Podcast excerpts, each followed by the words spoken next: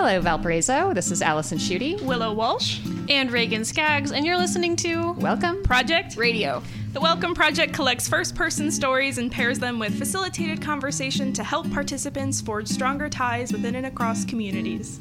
We envision a world in which people are curious about and actively seek to engage with those who are different from themselves. We are proudly underwritten by Asana Yoga Center and Roots Market Cafe, two excellent ways to feel good this season. They're located online at asanacenter.com and rootsmarketcafe.com.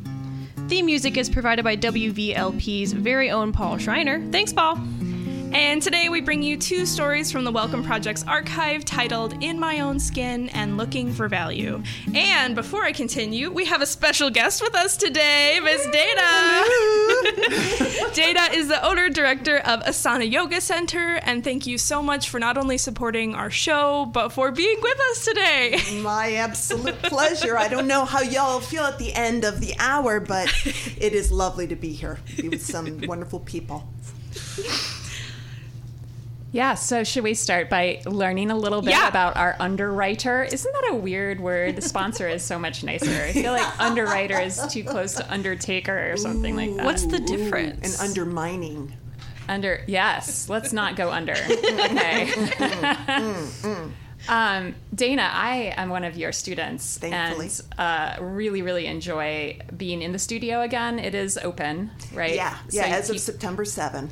People can still take classes online, but they're also able to go to the studio.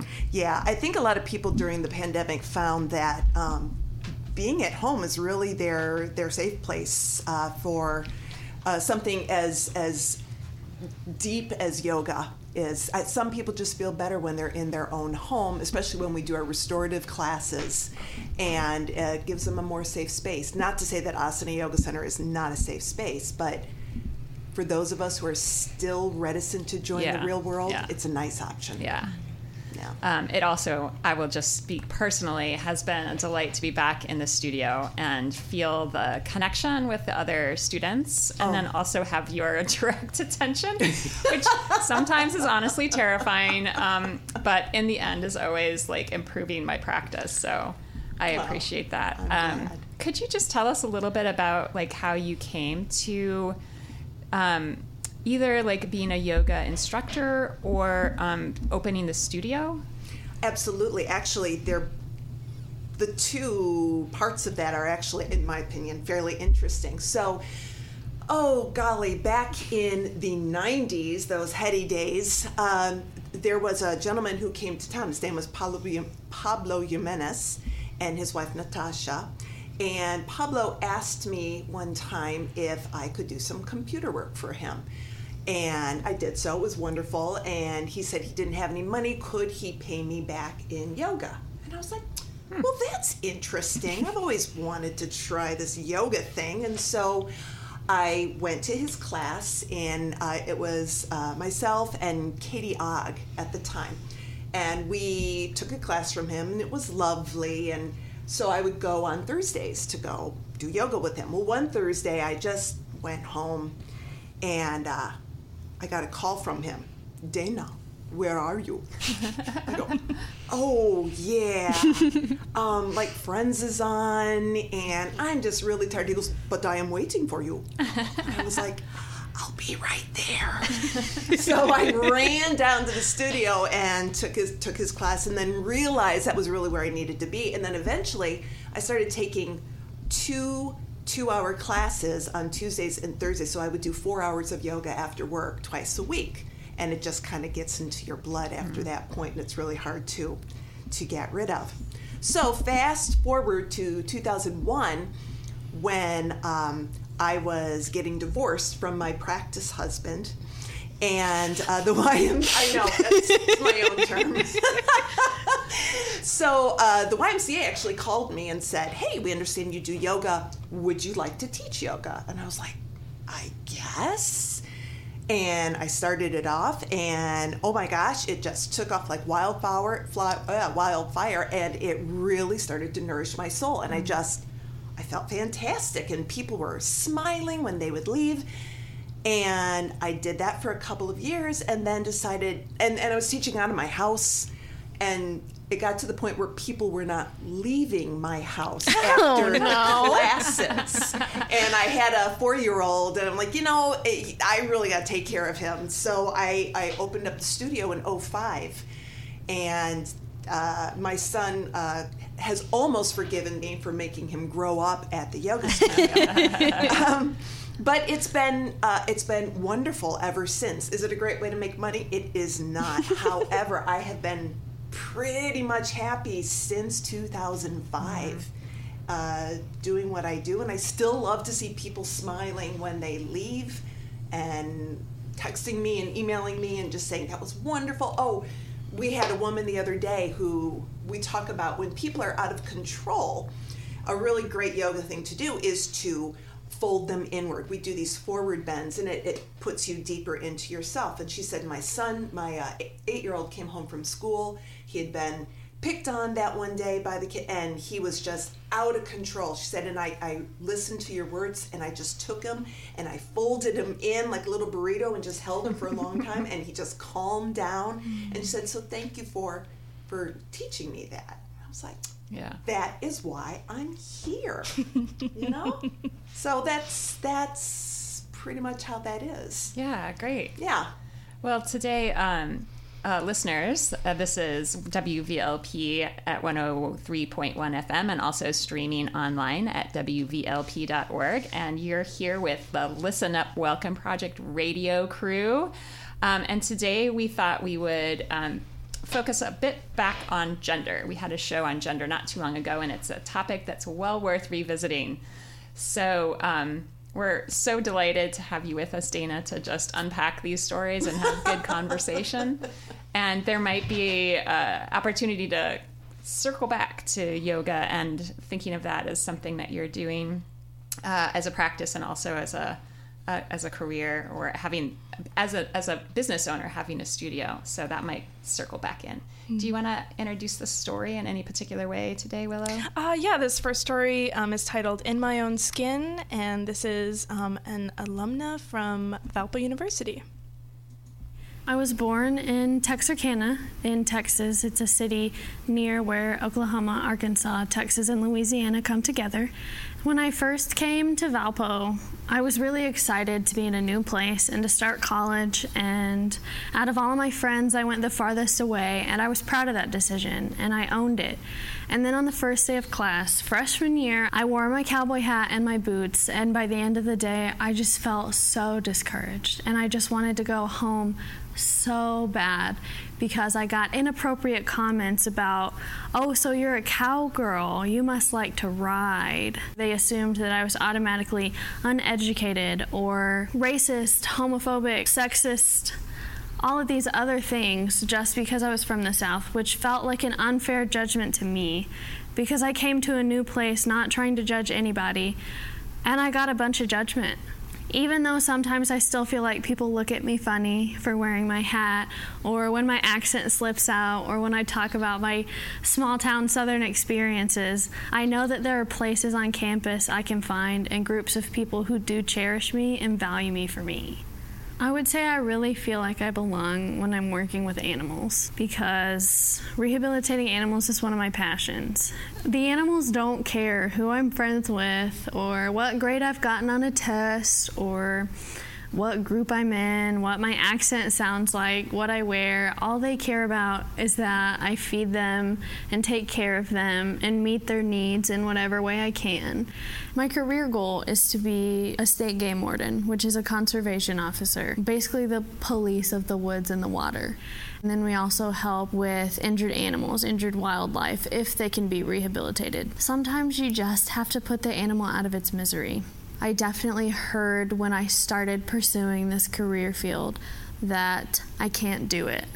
I can't do it because I'm a woman. I can't do it because I'm too emotional and soft hearted. And I think it's the exact opposite. I think those are the reasons I can do it.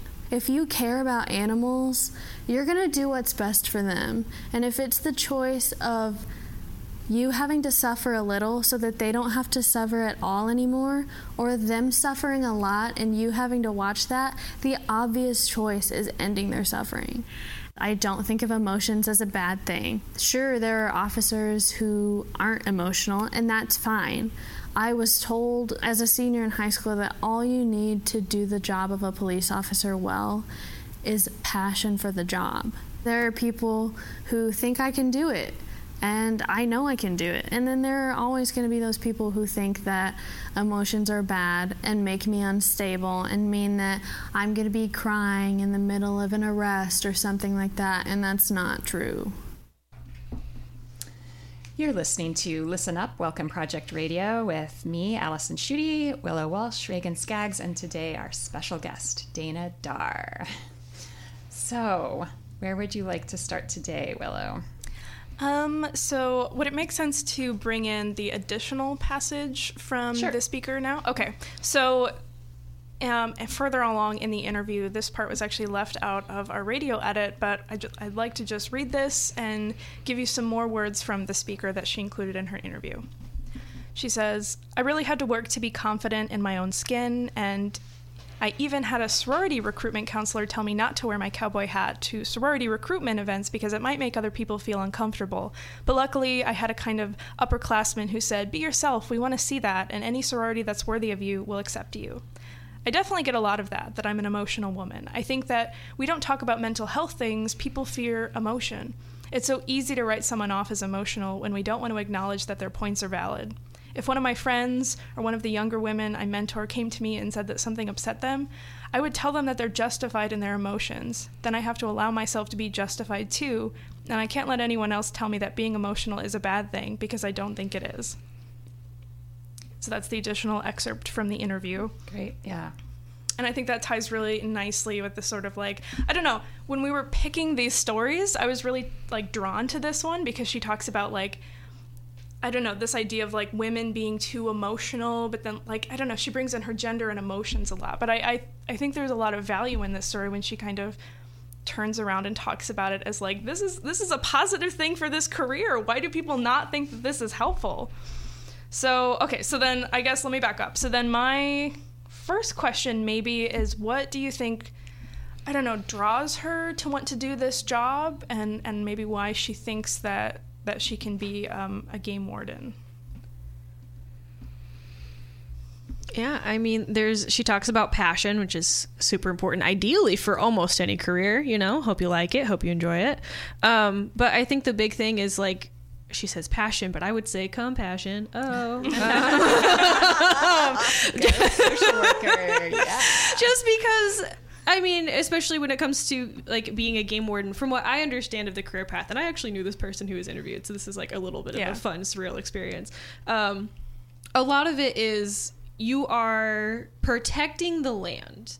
Um, you are maintaining the land. You are maintaining the space, both for the animal like faction of that land and for the people part part of that land. And part of maintaining that land is allowing things like hunting and fishing, assuming that's that kind of situation, but also like being respectful, like taking only what you need, um, not poaching, not taking things that are endangered, like being aware of yourself as a human being in a naturalistic space. And I don't understand how empathy could be a detriment in that. It seems so important to one have empathy for like, especially in this instance, a non-human animal um, that may be suffering or that maybe as a population is suffering due to like habitation loss, as well as like the people who are there who are enjoying it that land, even if it's not in the way that you would enjoy that land. I think that's a very important aspect. I mean, I think it's interesting that you're defining emotion as empathy because I think when people say too emotional, they mean something very different. Quite different. like, like how how when you've heard that that phrase before, too emotional. Like, what do you think people are meaning by that? Oh, for crying out loud, how many times have people said a woman could never be president because if she was on her period, Yeah. she might hit the red button and start a nuclear war, right? yeah. Mm-hmm. Which is ridiculous because we all know when you're president as a woman, you're too old to have your period. okay? So let's just Technically, get you wouldn't have to be though. no, you wouldn't. No, 35, 35. But let's pretend that men also don't have a hormonal cycle, and that's Yeah, just part right. of being Right, a right. thing that lives. I think even viruses have a version of a hormonal cycle. Well, the thing is, not to like really just draw it right down the middle, but if you use the term emotional, for women, it generally means unstable. It means that we can't control ourselves. Whereas if they say that a man is emotional, it's really celebrated because mm-hmm. it's so unexpected. yeah, it goes against the norm. Correct. And that it almost like gives them an advantage mm. over things. Where women are so often defined as uh, you have emotions because you are supposed to be a nurturer, you're supposed to be a helper, you are supposed to be motherly, which is very, very true. And yet it sounds so demeaning it sounds like like being emotional almost demeans those qualities that are wonderful qualities in people and when i i listened to this woman talking about showing her compassion for animals and how if you have an animal that's in pain and you've tried to rehabilitate and do this you have to make a rational choice but it's also an emotional choice to help something get out of its suffering and i think that, that Yeah. that's just a uh, it's such a bonus sensation to look at things not just from a a cold y- you know this is the way it's got to be done point of view but to to actually understand and and make that hard choice for other people or for mm. the animal. Mm-hmm. It's it's so i think emotions play a wonderful role in especially something like that. Yeah, I think that our you're getting at this like our society tends to think that reason and emotion are two separate yeah. faculties and two separate parts of our lives. And if we're using one we're not using the other, which is ridiculous. right right right and that example she gives of like, well, if I'm seeing something suffer, so I'm feeling that emotion, like that leads me to want to end their suffering and that allows my reason to Yeah. make a choice to put them down so that they're not that not any longer suffering. So it's a perfect example of how those two aspects of being human like have to actually or how they operate together so often. Yeah. Yeah, absolutely. And you know, if you talk about having passion for your job, and they're saying, you know, as long as you have the passion, you can be succeed. Well, passion only has to go along with emotion. If you ask me, you can't rationally just want to do a job and get up and well today i'm going to go and you know do this and this and this and this if you're not excited to do your job if you don't have a passion for your job if you don't have the emotion for that are you going to even be successful and eh, boy, this has so many components to it. Gracious, more more than I think uh, we really need to unpack here. But if in our particular world, if success cannot be coupled with emotion, you know, do you live to work? Do you work to live? It seems to me you spend so much part of your day working. Wouldn't you want the emotional component to be there? Am I digressing? No. Okay. And and or if you are, digression is welcome. All right, all right, all right. Well, I'm very good at that. Very good at it. I think the other interesting part of this is the job is I mean she says state game warden at one point, she says conservation officer at another point, and then she just uses the word officer, which I just automatically have associations with police officers. So mm-hmm. that brings to mind a certain person, whereas game warden brings to mind like a certain uniform, I guess. but just that term officer, I feel like in our culture is so it's gendered male. And then it's also gendered authority, which we tend to think means like rigid disciplinary.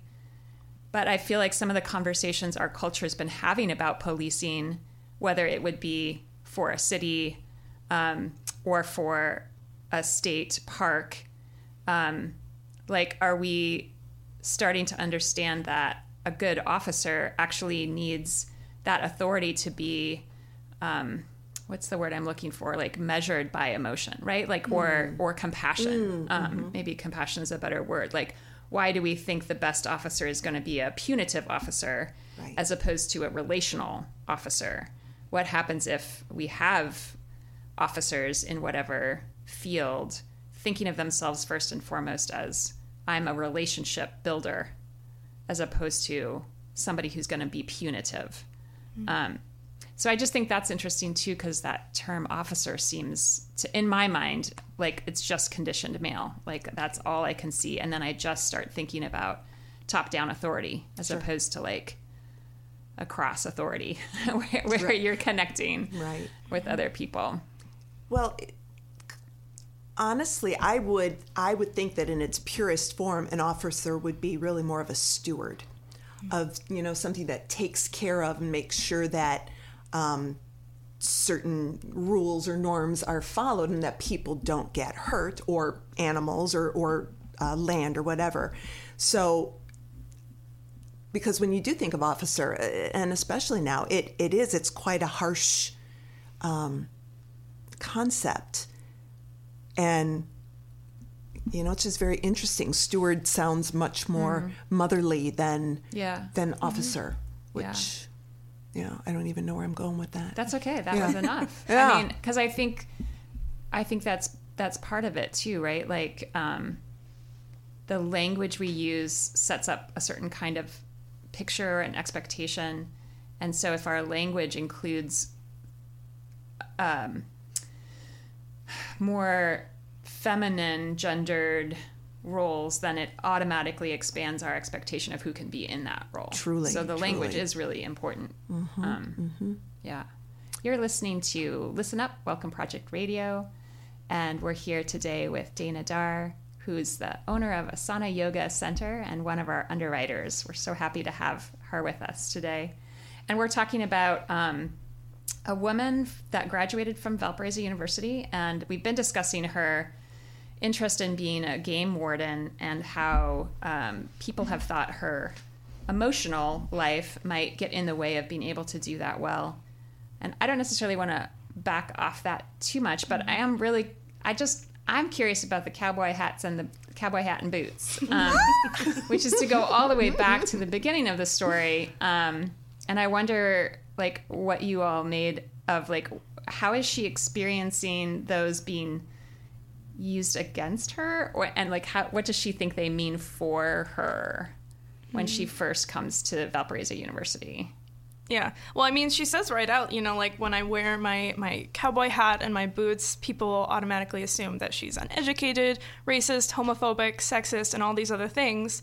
And she's kind of surprised because she receives all of this judgment, but assuming that if she shows up as herself, she's not going to get judgment. So I think she kind of becomes surprised by that. But I mean, I have to be honest, I would fall under this category. oh, yeah. Like I, I just Facetime my dad yesterday, and he's like sporting like the he's got a bald head and like a full beard, and I'm like, I'm gonna be honest, if I saw you at the grocery store, I'm steering clear of you. Like, and so it's like, so I think that there's this weird thing that's happening, and that she's experiencing this judgment but it's this really harsh judgment when in like for me if i were to avoid her it would be like i'm gonna protect myself. I don't know what this person is like. There's a few cues here. I don't know if i'm gonna be full for this person but the way she experiences it is so different and that it's not this sort of avoidance. It's this sort of like active people trying to tear her down which i think is really interesting. Like this like active like because you're wearing these things i'm gonna make these assumptions about you Well, and it's kind of crazy because I think now I am considerably older than both of you, uh, and a little older than Nelson. Not but too much. uh, I feel like we have made such strides in accepting people's uh, appearances. You know, I'm I'm looking at both of you lovely girls, and back in my day, that would not have flown at What all. are you noticing? Just because we're on radio. Oh, that's and so right. We are on radio. So I'm seeing dyed hair. I'm seeing, you know, a great acceptance with a wide range of clothing from a, a and tattoos, right? Yep, the Piercings. piercings, the uh, some makeup, but also a lack of makeup. You know, back in the '80s, girl, you didn't wear your makeup. Hmm. right? What happened to you? Were you doing the walk of shame? I don't know.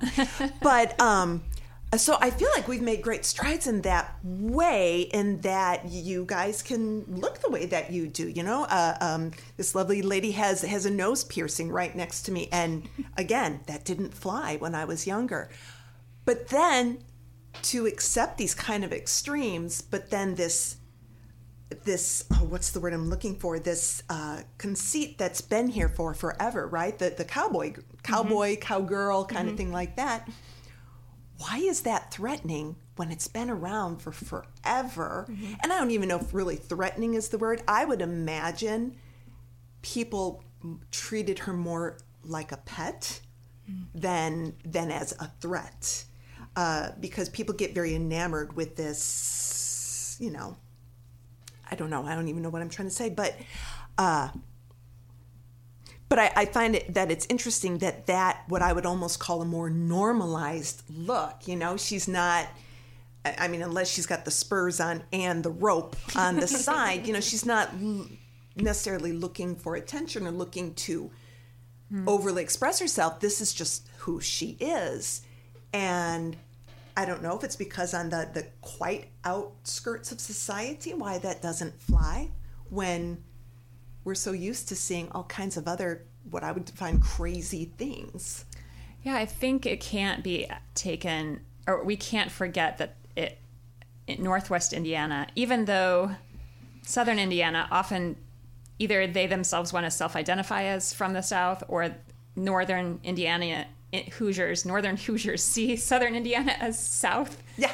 But I definitely think because our campus is in the North, that the um, I don't think like my assumption is that her experience isn't that she's presenting in ways that we would norm we like we once thought of tattoos as rebellious, right? And sure. now they're kind of more normalized because people from all sorts of different walks of life wear, have tattoos. And the cowboy hat is been around, like you said, for a really long time, but it's still a symbol. And in this case, in the North, it's going to trigger certain assumptions that Northerners have about Southerners, and I can't help but think some of that is related to um, stuff that eventually would get back to race and, and enslavement and the Civil War oh, and sure.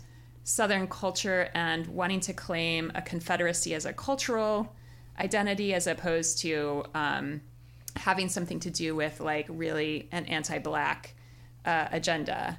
So I think that she's probably experiencing the fact that most of the students at Valparaiso University are not coming from the South.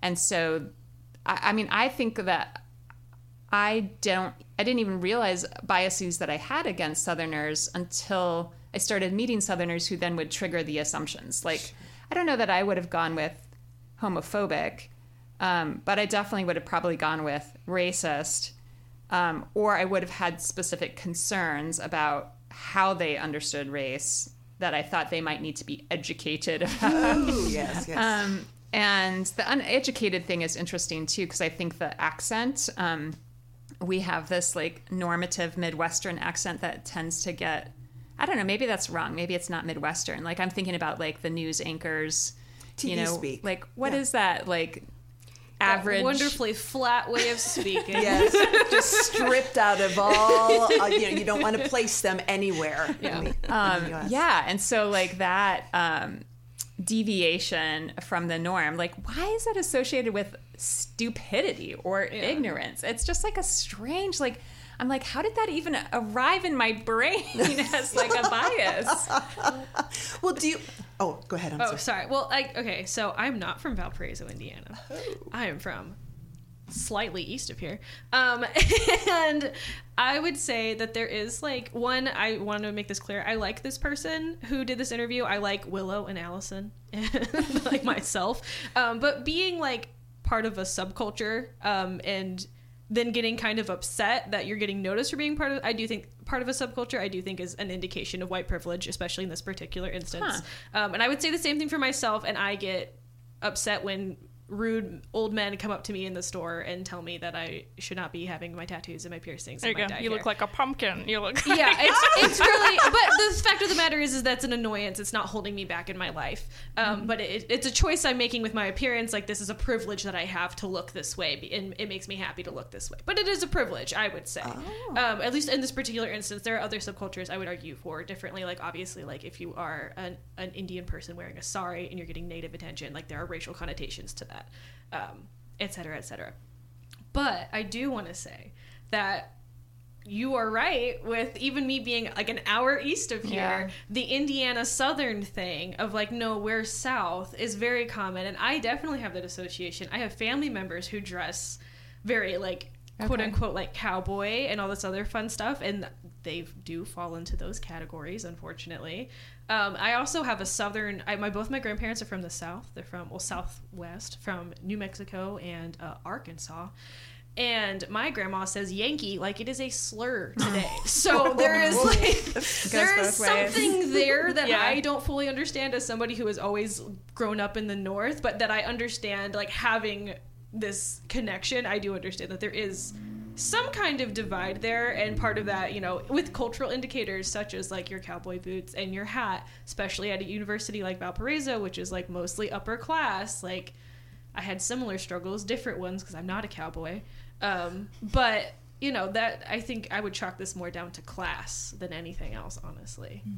So we're going to unpack that further after I remind listeners that this is WVLPLP at 103.1 FM in Valparaiso, community supported radio, also streaming live from WVLP.org. We rely on donations from individuals, businesses like Asana Center Yoga, Asana Yoga Center, um, and other organizations in order to continue to spread the word that ongoing, volunteer driven local media leads to a better community. So please consider supporting the station by visiting the website wvlp.org backslash support. Donations are tax deductible, and we would sure appreciate it here at Listen Up, Welcome Project Radio.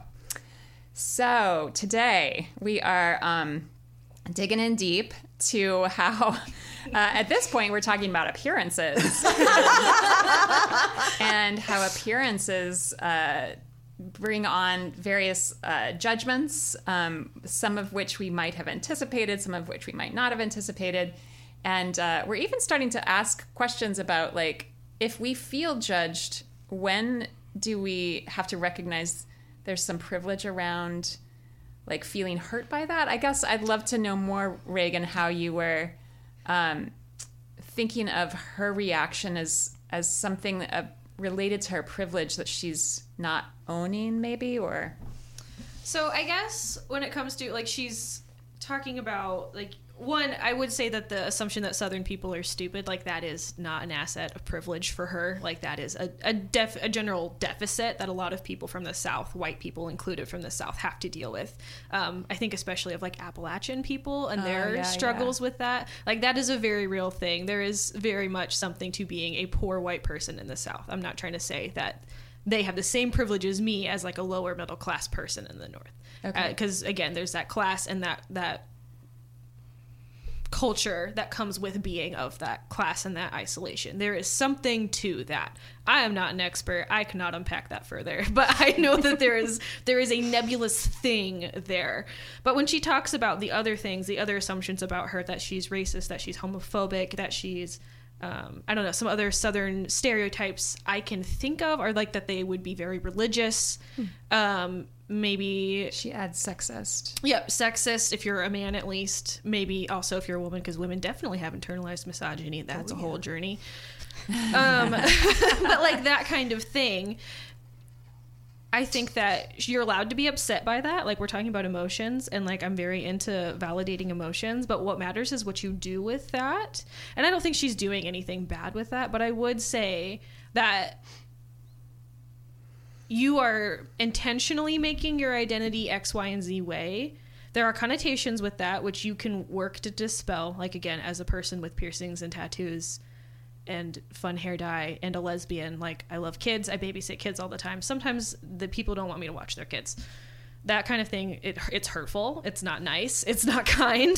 Um, but it doesn't materially impact me for the most part in a way that it would if i were like a person of color who is trying to express their nationality their ethnicity um, and we're facing discrimination in that way. Because this is a choice. I don't have to have dyed hair. Like a man who is of the Sikh religion has to have a beard and has to wear a turban. Mm. Like there's a very different I guess that's where I'm coming from. Is this is the the option of choice is where the privilege comes in for me. So the option of choice of wearing those things and like not having any real consequences, whereas like it was really common for um, African Americans back in the day and including now, um, where the focus was really to dress and look a certain way so that you would be viewed as correctly like African American. Like that's a very different experience and and lifestyle than like I colored my hair and sometimes old men are rude to me in the know. grocery store. I want to push back a little bit on that. Okay. Cuz I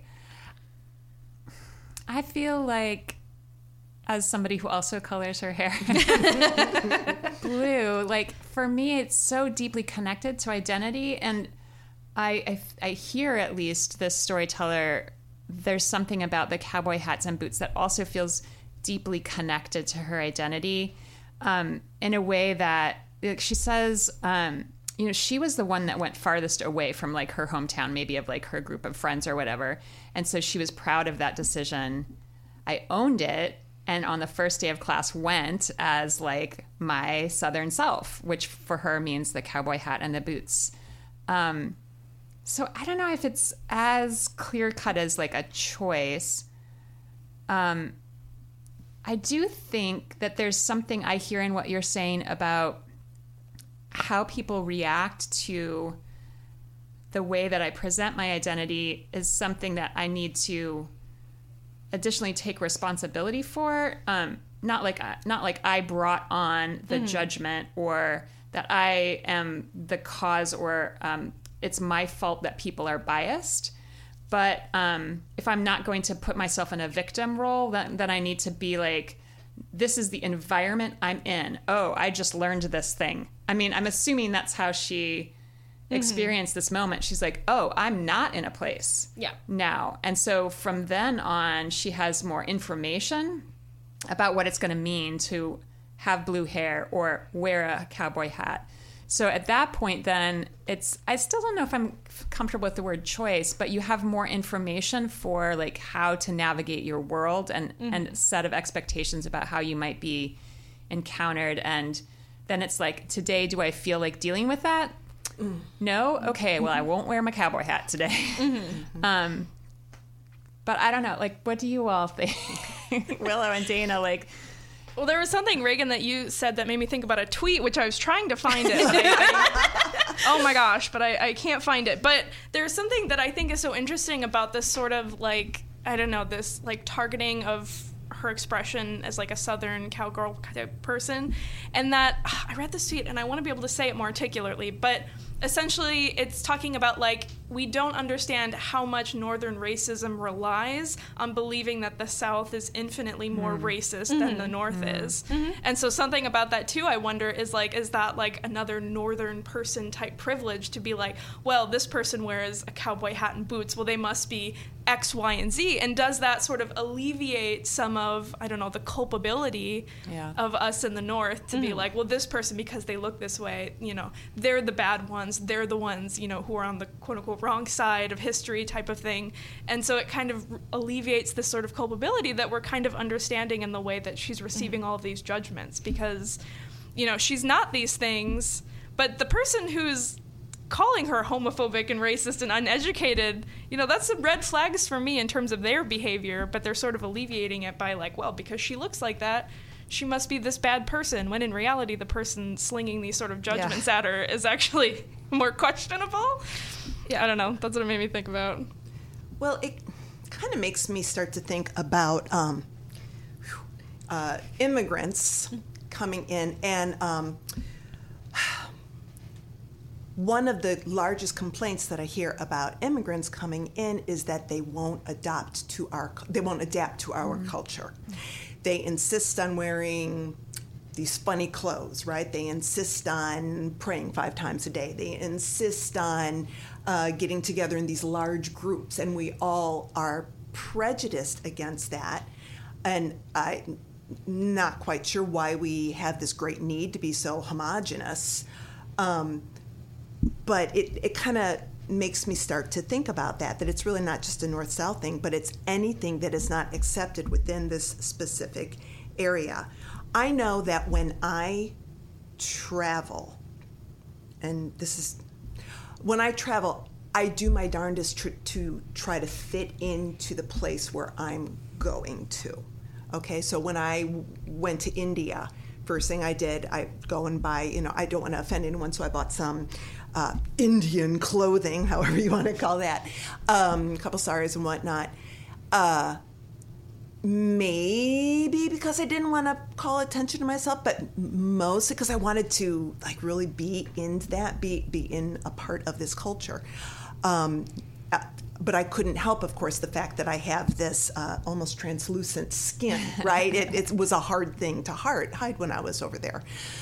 So it makes me wonder if was she trying to make a statement with these things? Was she deliberately pushing against what she knew the reaction was going to be?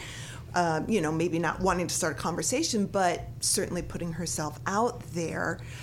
If you know that you are going to be the eccentric in the room there's a lot of responsibility with ex- with um, of uh, understanding what your role is going to be there.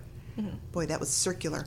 um, but here's the other thing that I think of is that I think of this this young lady on her first day at VU wearing cowboy boots and hat, and I'm like, it's the middle of August. Maybe you maybe everyone's just worried about you being hot. I don't know. I, I, think the comment, "Oh, so you're a cowgirl? You must like to ride." Well, yeah. there's that problem. yeah. yeah, indicates that they might not be worried about her body temperature. well, okay, there's that. There's that. Yes. Yeah. So, real quick, can I? You are all three correct. you are all three correct. Like absolutely like the North tries to justify its what it's perceived this is not actuality it's perceived lack of racism by kind of pinning the south down.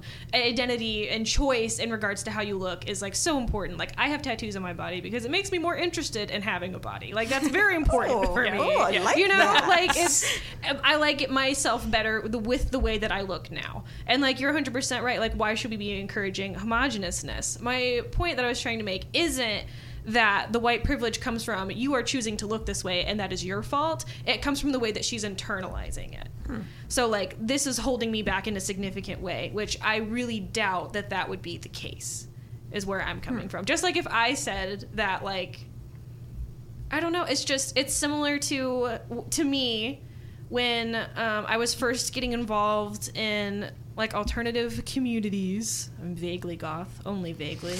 Um, We're black every other day. Yeah, yeah. today I'm colorful. But there's was like th- again, this is just off the beaten path. I'm so sorry, but there is like a huge community of like younger women that I knew that are like, yeah, I've decided I'm a witch now, and they're like super into like whatever mythology. Well, the issue there lies, and is that North uh, Norse, not North Norse mythology is heavily associated with white supremacy. Yeah.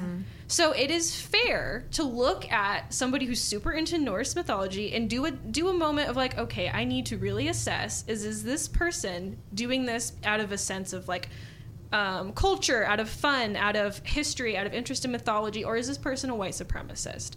That double look is justified, hmm. I guess, is what I'm getting hmm. at. And if you are going hmm. to practice that, you need to understand that this is the culture in which your anti-culture exists. Hmm. i guess is where i'm coming at. Yeah, so yeah. like when i as a person who exists in a town that is mostly conservative walk around looking the way i look i understand that the the stereotypes about me are very uncomfortable for them.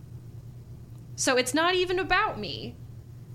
And if i internalize that i'm only doing harm to myself and it would be, I think, a certain level of inappropriate for me to make a huge deal about the way that I'm being per- that I'm perceiving quote unquote discrimination against myself because I'm not truly impacted in that way. Yeah. Uh, this is Listen Up, Welcome Project Radio. I'm Allison Schutte here with Willow Walsh and Reagan Skaggs, and today Dana Dar from Asana Yoga Center. And uh, we're really trying to understand, like, uh, individuals' uh, role in how they respond when they receive prejudice. Um, so, I, and did you want to say something, Dana? Because it looked like you did. Okay. Yeah, I did. And so you mentioned the Norse mythology thing Mm-hmm. and um, the way that that is perceived. Here's something very interesting. My son is huge into Norse mytholo- Norse mythology. He you you talk about Vikings, he knows about Vikings. He's also six foot ten. He has blonde curly hair to the middle of his back. He wears a Thor hammer. But when people talk to him about Norse mythology, white supremacists or anything like that don't even come in. They go, dude, you so are a Viking. Look at mm-hmm. you. And they just think it's so cool mm-hmm. because he looks this role. Mm-hmm. But if I did my hair up like Lagertha from, you know, if you've ever watched Vikings, or if I went around with a Thor hammer or something like that, I think people would have a much hmm. different response to me. I don't think anyone would think it was really, really cool that I'm into Vikings. It would be it would be more sexualized. It would be, you know, whoa, I uh, why don't you come and I don't know, try to rape my culture or something like that, right? It would be it would be considerably different. And what's hysterical is he and I look exactly the same.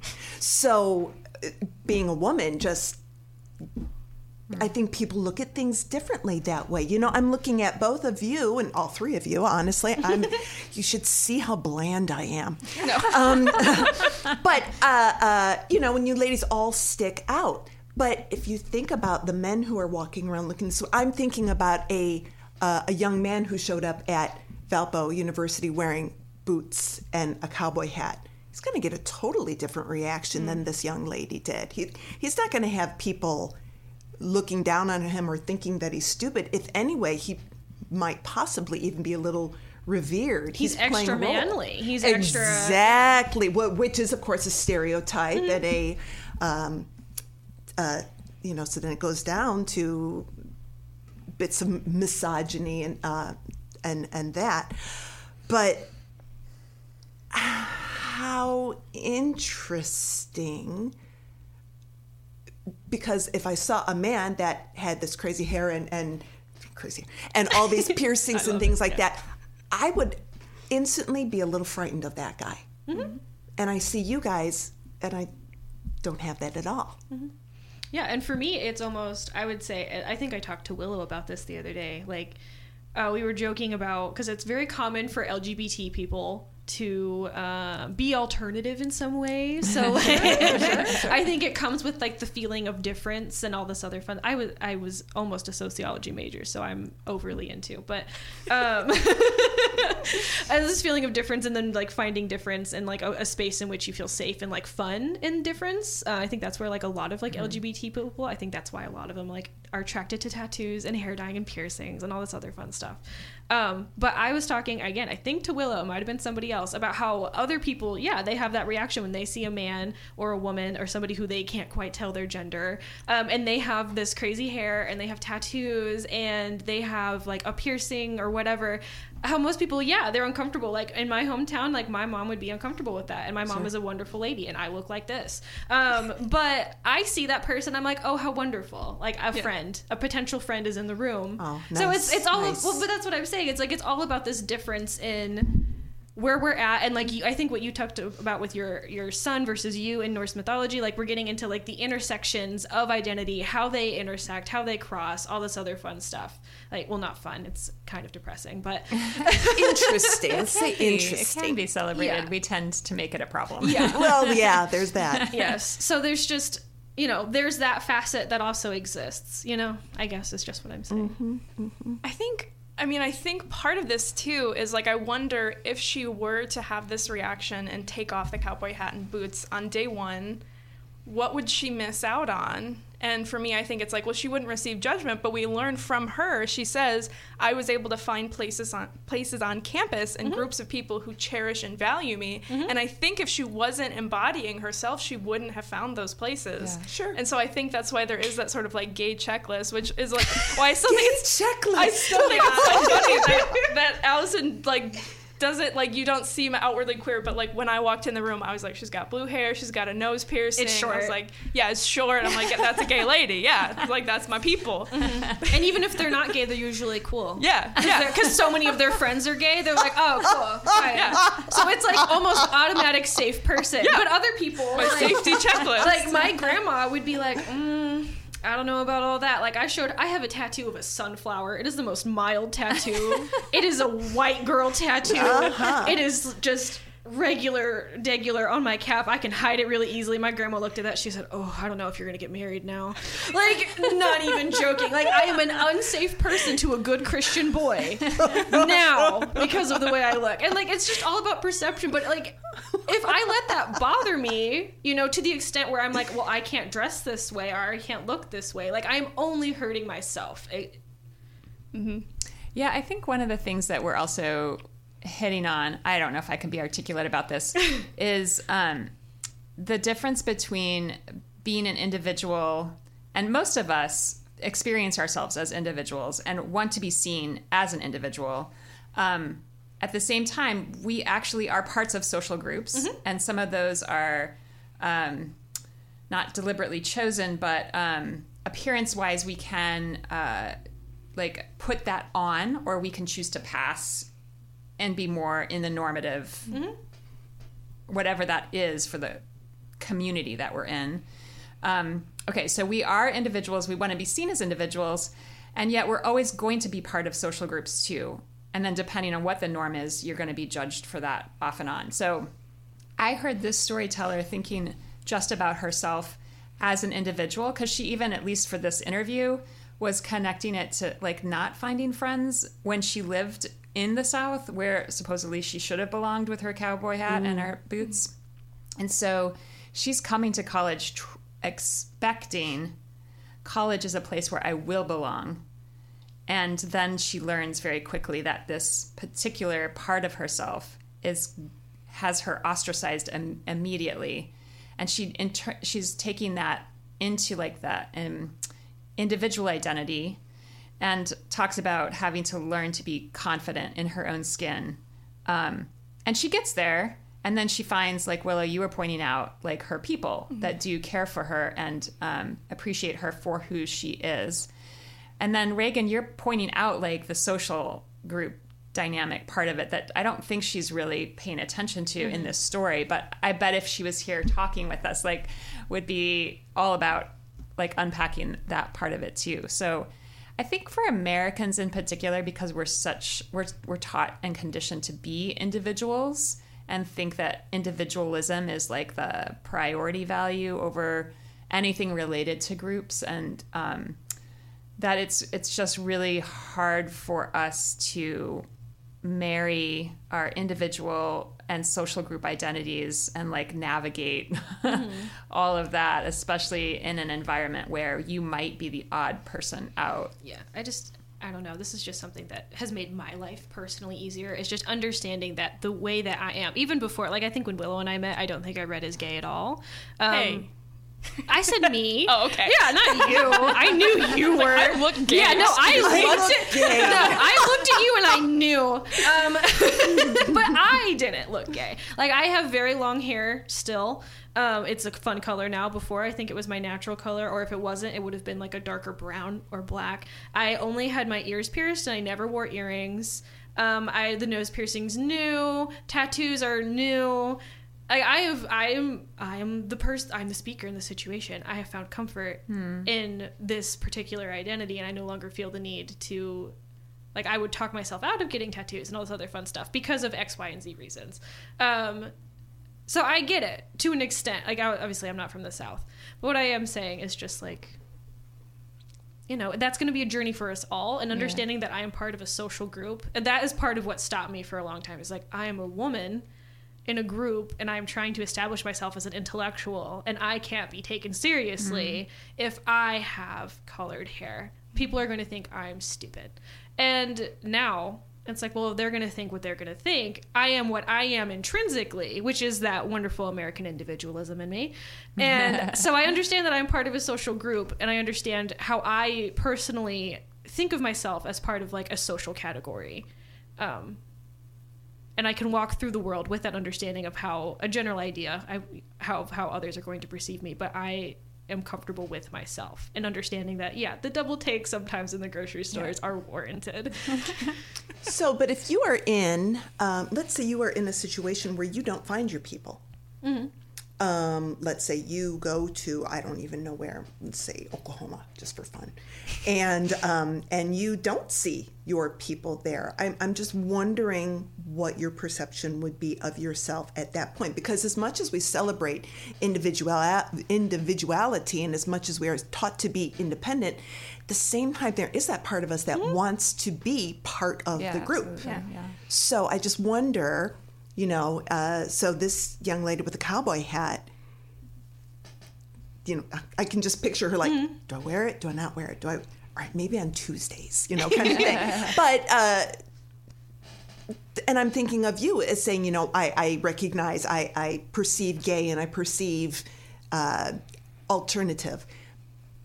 But if you're the only one, let's say on a campus like like VU, which of course is not, you know, but uh, I just wonder how you would behave in that instance, how you would mm. feel. Would you feel loud and proud and strong, or would you go, perhaps I should temper a mm-hmm. little bit? Well, the answer is, of course, I would say I would temper. Oh, but yeah. like, what I come back from is okay. I, I'm a lot. I acknowledge this now. Before I say this, I apologize.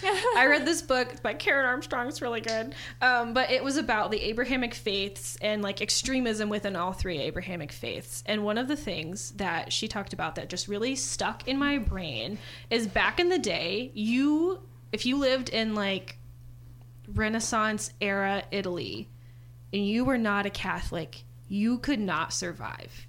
Um, you would be excommunicated, not just from the church, but that means from the community. That means from cities. That oh, uh, if they've had the time, because this is Renaissance Italy, we're talking about. If they've had the time in rural areas and heard about you, you will be excommunicated there. There is there was a literal inability to survive if you were not a, a decent enough Catholic in Renaissance Italy. That kind of thing. We do not live in that world now um, if we lived in 1950s America, you know, yeah, I would probably be not allowed in any way to look like this. But the fact of the matter is, is like we don't live in that time period anymore. We are, I like to think, progressing forward as people, even to the point where like wearing stupid clothes and dyeing your hair and having piercings doesn't hugely detriment your livelihood um, and your ability to live. So like I'm always coming at it from that perspective of like choice and community and what it means to be excluded from a community versus what it means to be excluded from a subgroup. Like I understand where the speaker is coming from where she talks about having discomfort in a sorority looking the way she does because in the north like we were talking about with the cowboy thing being more associated with like a masculinity maybe like an outdoorsiness i um maybe The Confederacy. the con- well, yeah, the Confederacy, but um, it's a sorority. But anyway, sorry that I should have said that. But Oh my heavens! There's a whole nother topic. sorry.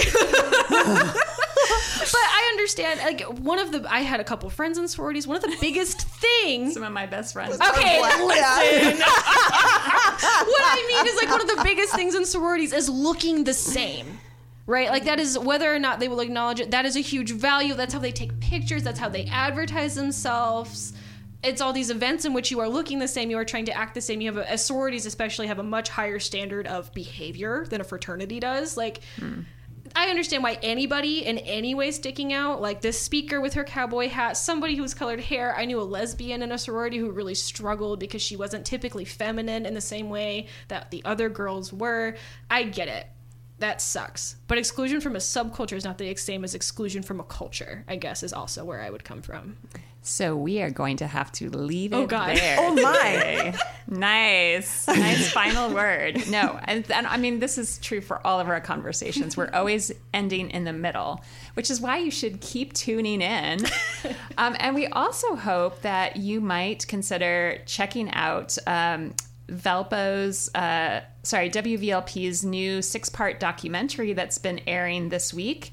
And over the next six weeks, it's called Valpoc Plus, and it tells the story of VHS underrepresented students at the high school in their own words. Tonight is the last opportunity to hear the first episode live on WVLP, so that's tonight from 9 to 10 p.m. But don't fear, the documentary is also going to be offered via Spotify. So you can go to spotify.com and use the keyword V A L P O C and then the plus sign, Valpoc Plus. Um, and then also, episode two airs on WVLP Monday, the 11th, from 9 to 10.